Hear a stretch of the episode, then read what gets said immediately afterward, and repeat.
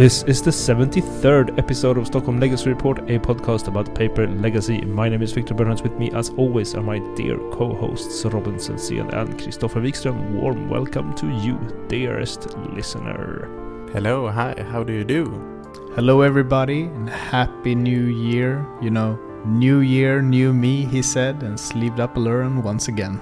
Stockholm Legacy Report can be found every time we release on the Top Tech app. This episode, we will start the new year with a more cozy discussion amongst ourselves about legacy and legacy adjacent matters, as well as some other things. We've all had a bit of a holiday and thought this an easy start for the year. We do hope that you will enjoy it, and not to worry, we will return to paper play and legacy art talk in our next episode. How does that sound for you guys? Sounds great. Yeah, I'm I'm just ready. You know, we might not all have a, a pale ale like uh, Victor here, but uh, I'm I'm getting into the mental spirit of you know kicking it back with a cold brewski. Yeah, that's exactly what I'm doing here in the control room. So, we have a set of 10 questions that we've collectively prepared for each other about legacy and legacy adjacent things and some non legacy things as well.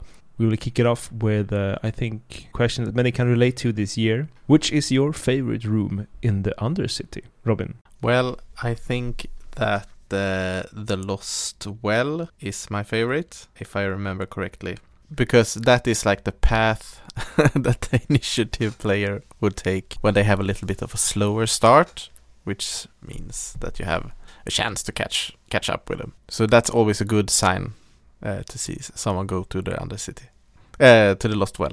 Is that like the chicken route? Maybe then, like uh, when you see them going for the forge, you're like, uh oh. Yeah, that that's the scary route. The other is preparing for the little bit longer game with a scry and a, a zombie and all of that. Yeah, I, I've actually here's confession time. I've actually dodged initiative so far. I've never had it had the effect or m- any opponent have the effect in play. So I'm just gonna go pure on aesthetic and say the archives because it draws a card. But you know, Mhm. it seems like the most chill and kickback room, and that's kind of like where I want to be.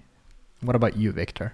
Well, actually, I haven't yet taken my D&D group to the Undercity, so I'm going to have to wait until we've been there to answer this question. So I'll get back to you whenever that happens. All right, all right, that's fair. So, second question, closer to where I'm sitting right now, which is the best beverage to consume while playing Legacy? Well, some kind of beer usually is is like if you don't have a, a car to drive home after the legacy event, it's always nice to grab a beer. Sometimes you want to wait and see how it goes to like uh, maybe you go like the the zero two beer or maybe you go like you buy a beer at once and hope that it will help a little bit of the creativity and gameplay. I'm going to paraphrase Kate Hudson from the fantastic movie Almost Famous here. I can recommend the director's cut, by the way. Which kind of beer? I enjoy a lager or some sort of ale, not a Weiss beer and uh, not a stout for me. Right. What about you, Christopher?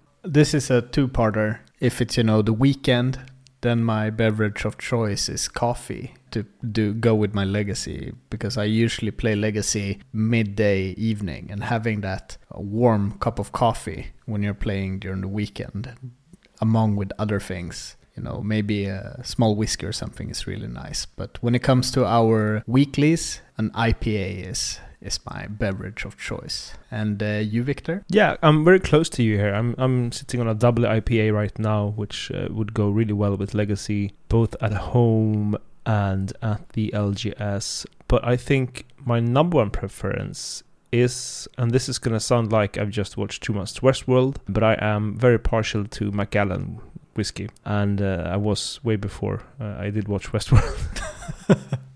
Are you the the man in black, or do you see yourself as one of the one of the bots? You ask your, uh, you know, the oh maybe these are spoilers for people that hasn't seen it's it. okay. maybe- To, it's okay to spoil Westworld by now. I think it's been uh, it's been yeah, a while. yeah, it's been cancelled.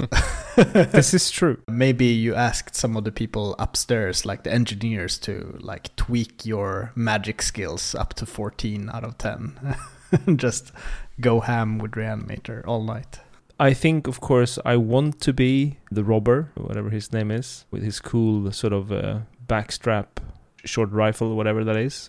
But I am, of course, uh, the writer. So, which Magic the Gathering sets have the coolest, respectively, the dorkiest symbol? I'm gonna start off with the dorkiest, and for me, this is like the whole Amonkhet block, but more specifically, Hour of Devastation, which is like Nicol Bolas's horns. I'm like, when I see it, it's like the monument of Nicol, Nicol Bolas's horns, and I just cringe whenever I see it. And the Amonkhet is just like a, a pyramid, and it's like nerds. But when it comes to the coolest, it's a tie for me between actually the new Kamigawa Neon Dynasty, which I really enjoy, or the cogs of Urza's Saga. What about you, Robin?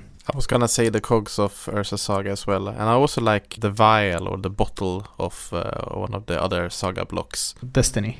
Yeah. Destiny, right? I like those very much. I think they are quite early in the an early set where they started to make symbol uh, golden for rares, and they look really beautiful, like the Urza Saga block rares, in my opinion. Yeah, I think it was only Exodus prior to that. Right, and those are pretty cool as well. I don't know about the dorkiest, but I'm not a fan of some of the time shifted purple logo. It's something about the color that just I don't like in that specific place on a magic card. it looks like a printing error. Yeah, a little bit like that. So that's why I have been also like uh, having a bit of a problem with some of the like new old border cards because all of them have that purple logo, which I don't like. What about you, Victor?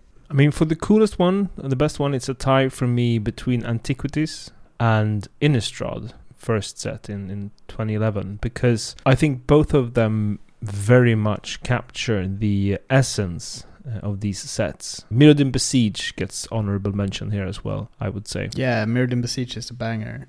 What Uh, is Innistrad again? How is that? Is that like the, a jester's cap, or what is that?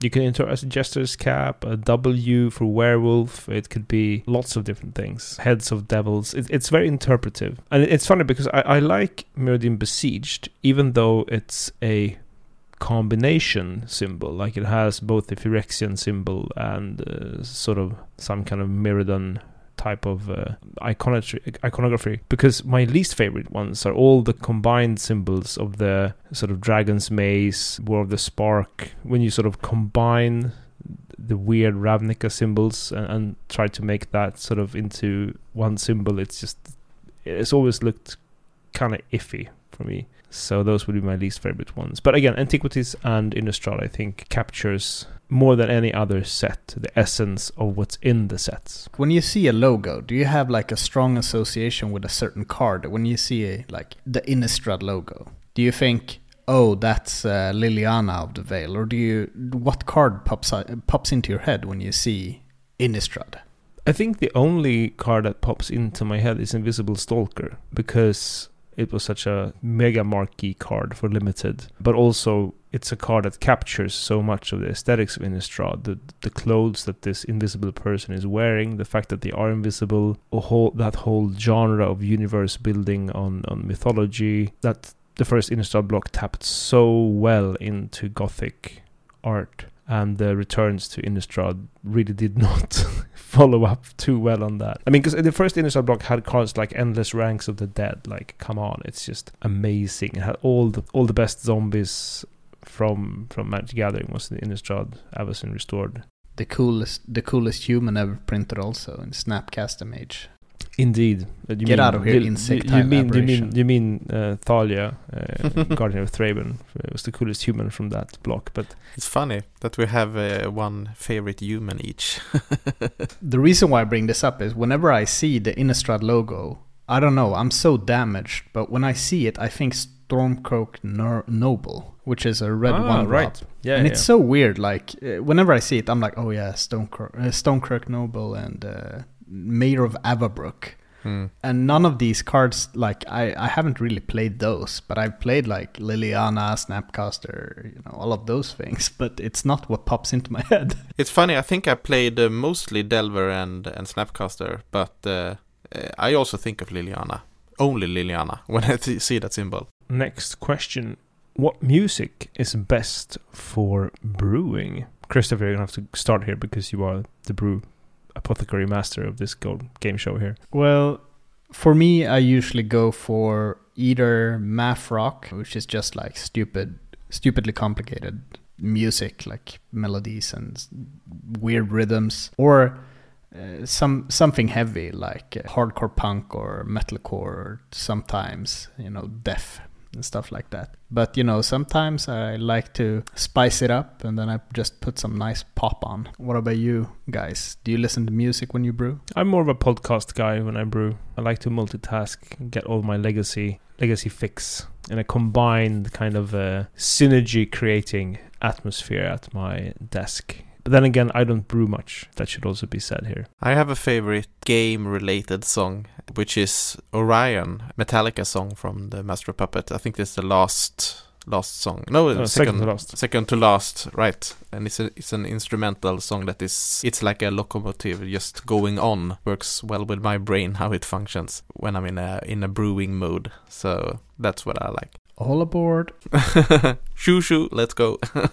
And speaking of music, which song from the last year, 2022, was your favorite? Robin, back to you. I actually uh, listened uh, mostly. I, you know, you get at Spotify your year on Spotify. I actually listened mostly to uh, a Swedish uh, singer called Jonathan Johansson. He's from Malmö this year. So uh, one of his songs, I think. What about you, Victor? For me, 2022 wasn't a very strong music year. I listened to a lot of good music and I discovered a lot of music that was from 2021 or earlier.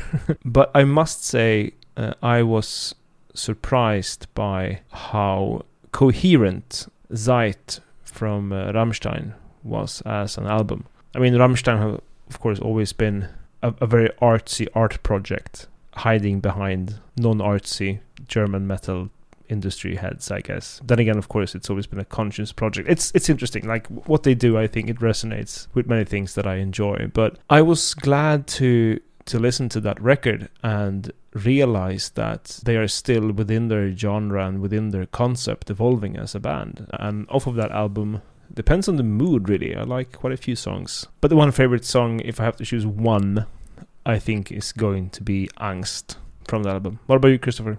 I think uh, angst is kind of funny. I think it's a Danish invention, the word and the meaning of angst uh, from Kierkegaard. Anyways, my favorite song is a song that two friends wrote. They wrote the music to my wife's video game that they released this year, Metal Hellsinger. They are called Two Feathers, and they wrote a song called Silent No More with uh, the singer from Refused and Invison which is called uh, he's called the Dennis Lyxzén, and I think it's a real banger. Cool.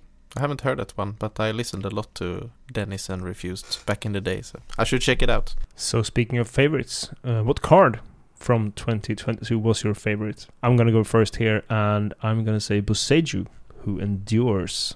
I think that was a really good card. Like it's it does what it does really well, not overpowered as a lot of people sort of thought at first, like this will destroy everything, but really fits in the deck where it's played in a in a way that I think makes a lot of sense. Also, it's a tree with a personality, and I like that. Yeah, that's a nice reason. It like it did endure, like Mm. it's uh, it's in both sets, Yeah.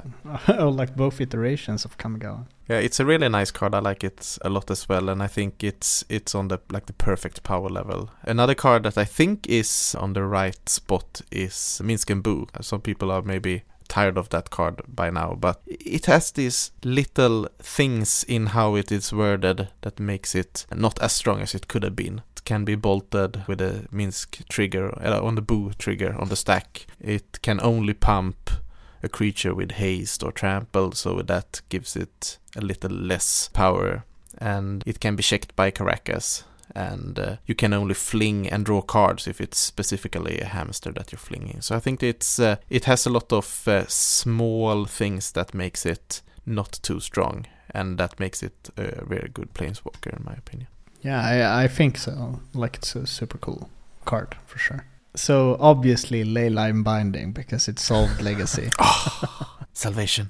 if we would just ignore the all of the commander products, I think 2022 was such a slam dunk for legacy power level wise. Like I thought the power level was really well balanced. We have Sheoldred, uh, which is like such a cool cool Mm, design. Now we got Arcane Proxy, Ledger Shredder, a lot of like you said, Boseiju. Like we've had so many slam dunks. For me, the number one pick is uh, Fable of the Mirror Breaker, and it's very shortly followed by Hidetsugu. I love the enchantments, and like I think Kamigawa overall was just such a crazy cool and good set. So yeah, Fable. Also, Kamigawa brought us, as we've discussed during the last year, excellent basic land art, both Excellent. in the sort of regular set and the full arts and everything. It was so good. like big chef's kiss.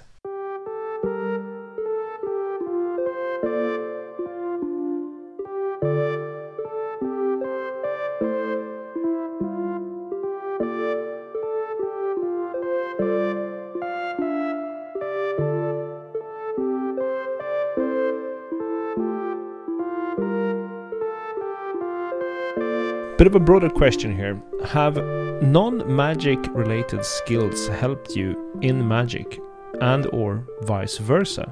i.e. has magic skills helped you in your non-magic life if there is such a thing? Christopher, what do you say? I do believe that uh, magic skills have helped me in my studies at KTH in certain ways. Like when it comes to certain things in physics, like Mao, uh, like uh, what's the word, uh, momentum and stuff like that. You can just see it as a big creature would trample, like how much gets through.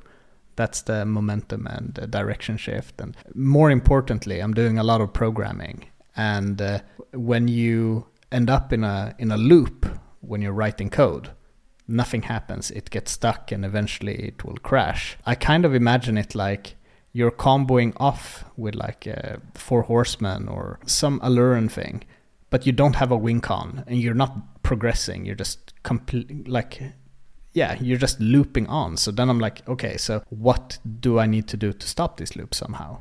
Like Worldgorger Dragon and stuff like that. With things like that, it has definitely helped. And also in programming, there's a lot of stack-based programming when you're writing certain certain functions, and then you resolve the stack when it has looped through a certain function. And when we did that part, I was like, oh, I I know exactly how the stack works due to magic, and it was exactly like that, and that was very satisfying. And also, like if you have a huge stack uh, with a difficult problem to resolve, you just take a Mindbreak Trap and, and solve it. Yeah, yeah, Easy peasy. Alt F4. Perfect. So, uh, Victor, do you have an answer to this? I do. I mean, for me, it's a profound thing. But if I hadn't started playing Magic in 1996 or whatever that was, I mean, I would never have discovered a broader part of the of the larger nerd culture that I've always been part of.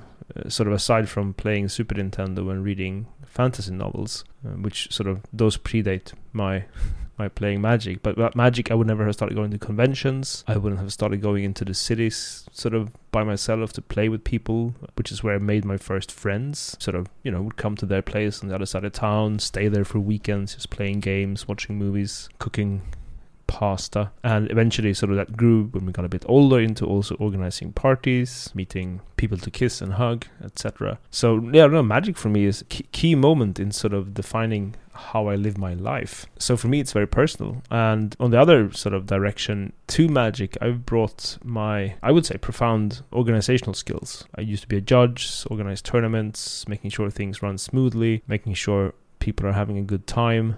Uh, it's a lot of sort of what I'm about. I mean, organizing draft events at my place, starting up this podcast. I'm trying to sort of use those, I guess, professional skills to to give back to the community as much as I can, and I think I'm I'm doing a good job. So yeah, magic is very important in in various aspects of my life. Yeah, and for me, it's it's similar. Of course, magic is a, a big part of my life and identity and all, all of that. So of course, it has, has a huge impact. And I think that I like to do the same things in my free time as I like to do at work. I I like analysis and strategy and that kind of stuff, and that's what I try to do at work as much as possible, and I try to do that on my free time, playing Magic as much as possible as well. So it it fits right in, and I think there's a, a connection between like uh, real life problems or like things that you try to work out and then having like an outlet in in the evening or in your spare time where you like get your mind to work on on other things. I think there's a an exchange there where it gives strength to your to your brain uh, functioning and working in in other areas. There's a there's definitely an exchange between non-magic things and magic things. So broadening out even further, talking about infinitely sized things. Which is your favorite fictional universe? Christopher. I'm gonna send this back to you first because I got a mini quiz on mine. Oh, oh of course, you always have a mini quiz. Victor, what's your favorite fictional universe? It's a hard question. I have the two, the ones I enjoy mostly currently is one, the world that Matthew Mercer and others have built for uh, the Dungeons and Dragons show Critical Role, which is on their seventh or eighth year now, third campaign, doing their weekly. It's voice actors playing Dungeons and Dragons, and Matthew Mercer is this uh, dungeon master for the group, who is just together with others, of course, but he's the main force here, a magnificent world builder, and it's sort of a world you want to play in yourself. Also, and this has sort of I always sort of knew this. I felt this coming on strong when The Mandalorian was released, but this year when Andor came out, it really shows the strength in the Star Wars universe because as we discussed briefly pre-show in Andor there is there are no Sith, no lightsabers, no Jedi appearing. It's just the universe of this galactic fascist state and what happens and occurs in in that context. And there are so many stories to tell from that universe and they all feel related to the universe and they all feel connected to that universe. I mean there's one thing of sort of I mean what a couple of the sort of later Star Wars shows have done, I think, is you know whenever they go outside the Skywalker saga, it becomes automatically more interesting because then the driving force is the universe and which stories and what logic could exist within it. And I think the plethora of things that are coming out from that shows that this universe is indeed rich. So yeah, not the most sort of indie answer perhaps, but I really do. Uh, I I surrender to the Star Wars universe currently. I just think it's amazing. And I, I really like uh, what you said there. That I completely agree that when you like when you learn about like a made up universe or fictional universe, you want to experience it in that everyday context. Like that is that is how you get to know the universe best. Not in like the heroic stories or like the the large uh, scale conflicts. Uh, like th- those are often not very interesting. It's like the how how is the everyday life affected by this universe? And I think a lot of shows are good at uh, telling this story in the beginning, where like you learn about the characters and you learn about the, the universe, and and it's it's really interesting to sort of explore the universe. But then a lot of stories always take this grandeur proportions, which so often, for me, takes away a lot of the magic in it. It sounds like Andor is a show for me. I haven't seen it yet, but experiencing work life or you know everyday life in the Star Wars world sounds really interesting. Yeah, it's it's magnificent. Like I I got in touch with like fantasy and uh, fictional words for the first time via J.R.R. Tolkien, of course. So that is like forever to me like the original escape world where you can fantasy or fantasize about a different life with different stories and different things. But like that I think that that story is also mostly interesting in the beginning when you learn about all the intricacies and all the like the lore and all of that before like all of the wars start. Then it's a less interesting story in my opinion. Throwback to us arguing about the the Witch King of Angmar in I don't know episode eleven or something. Right, right. the number one soy boy. What about you, Christopher? Before we get into the quiz, I'm gonna shout out two universes that I really enjoy, and one is the John Wick universe. Mm-hmm. Mm. Which Right. is uh, kind of like uh, our day to day, but it has super cool underground, and uh, you know, it's I, I really think it's very charming and nice. The second one is the Avatar: The Last Airbender universe, which is also extremely well made. Robin kind of snatched my first question because I, I'm gonna say the name of the universe, and I want you to shout your name and uh, then answer. But the first one was Middle Earth, so I guess that will perhaps skip that, which is my third favorite. The second one, are you ready? More than ever. Hyrule. Oh, this is uh, Zelda. Oh, it's very good, very good. And number one, my favorite universe, Sanctuary. Oh, Diablo. Yeah, Oh, points to Victor. all right. I, I've been there. Love the Diablo universe and Sanctuary. Like especially in the second game, it's just like all of the cutscenes and everything is just magnificent. I love it. yeah, Sanctuary is my favorite place as well in, in Diablo 2. Oh, you mean like Sanctuary, Sanctuary, Yes. like the place? Yes. Oh, okay. yeah, the whole the whole universe is called Sanctuary also. But I, I think it's uh, super cool. Uh, yeah, I think what Sanctuary does is because an error that that often happens on these grand grand schemes is that there is just too much lore Uh, when you have these uh, because Sanctuary of course has sort of heaven and hell like it's it's it's a massive scale universe that you as a reader will know of but it works because it's somehow I think they keep it together. Sort of the opposite of that would be sort of not keeping it together, which is like, you know, World of Warcraft or Warhammer 40k or these sort of humongous universe constructs that it's just too many inconsistencies, too many weird time travel things, just too many side quests going on at the same time for things to sort of be cohesive. And I think Sanctuary is cohesive, It's very compact. Like uh, Yeah. like you mentioned, it's very compact, very streamlined. even though it's super big. Yeah, exactly. Right, I just uh, thought of another world that I like a lot, and that's the one from the series and the book, of course, uh, Expanse. I was Uh, thinking. It's it's about our world, but in this future, Mars and uh, some other planets is, are also colonized, and they are like divided in fractions and all of that, and it's pretty cool. Okay. Second to last question. What gadget do you hope to be able to acquire in 2023? Christopher. Uh, I'm gonna go with a cop out answer and say I'm gonna get them all and become Inspector Gadget. But uh, besides that, I'm probably just uh, looking to, you know, gather whatever. Like it's a very hard, very hard thing to to think about. You know, uh, when it comes to acquiring things as a student. I guess that sleep is a gadget I really want to acquire in 2023. So uh, yeah, it's a bad answer, but it's what you get. What about you, Victor? I have two two two answers to this question. One is that if it as the rumors has it will be sort of produced and sold, a smaller version of the PlayStation 5 would be nice. Uh, something I could actually fit in my home because the PlayStation 5 as it looks right now is just too big to be allowed. Yeah, it's pretty big. Like, where do you put it? I don't understand. Like, what does a shelf look like where it doesn't look super awkward and odd? I'll send you a picture. It fits really nicely there. But yeah, a smaller one would be preferable. And also, I would like to have sort of stuff to make one of the rooms fitted for uh, studio recording. So, sort of, you know, isolation points on the walls, some heavy mats, a couple of boom arms, so that I could do podcasting with guests live. That would be cool. Yeah, that would be awesome.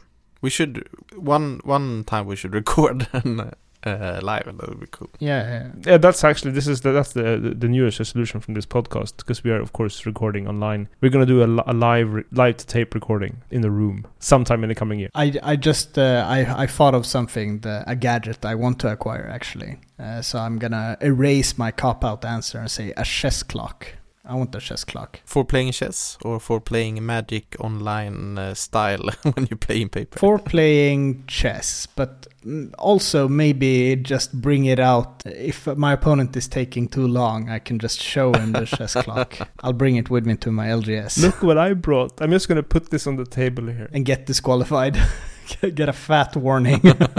I am actually thinking about buying a new guitar, acoustic guitar. I was at my daddy's place during New Year's and they have a really nice guitar. I'm thinking about getting one of my own and maybe traveling my old acoustic guitar to the summer house and keeping it there. like nylon, nylon or s- steel strings. So the one that I have is nylon and I always liked nylon, but I think I am ready to advance to steel now. So this feeds into the great the last question because the last question is which legacy event will be top priority for you in the coming year? And of course, I'm seeing us in a car with Robin in the back seat, plucking at his metal string guitar, singing softly for us while we cross the country at the allowed maximum speed. So where are we going? Which is the top priority event? For me, we're going to Borås. I think it was a blast last time, and uh, I'm r- I was really sad not being able to go to the Swedish nationals this year. And it will be my highest priority to try to make that work next, uh, not next year, this year. Yeah, I'm gonna give the same answer. Going to the nationals is uh, my my top priority event, but also if school allows it, maybe go to one of the international events, depending on how my budget looks. Yeah, I'm gonna copy paste your answer, Christopher. Borås, the Nationals, obviously top priority as we all missed it last year. But it would be nice to fit in a trip to Bologna somewhere in the in the schedule and budget to to attend the four seasons. That would be really nice. And that, my friends, is all we have for this week. If you have things on your own to share about this year or the last year, how that was, uh, you can be our guest and share it in our Discord server. You can find the link in the episode description. In addition to Discord, you can hit us up on Twitter. Uh, we are at STHLM Legacy, also personally present on some social media.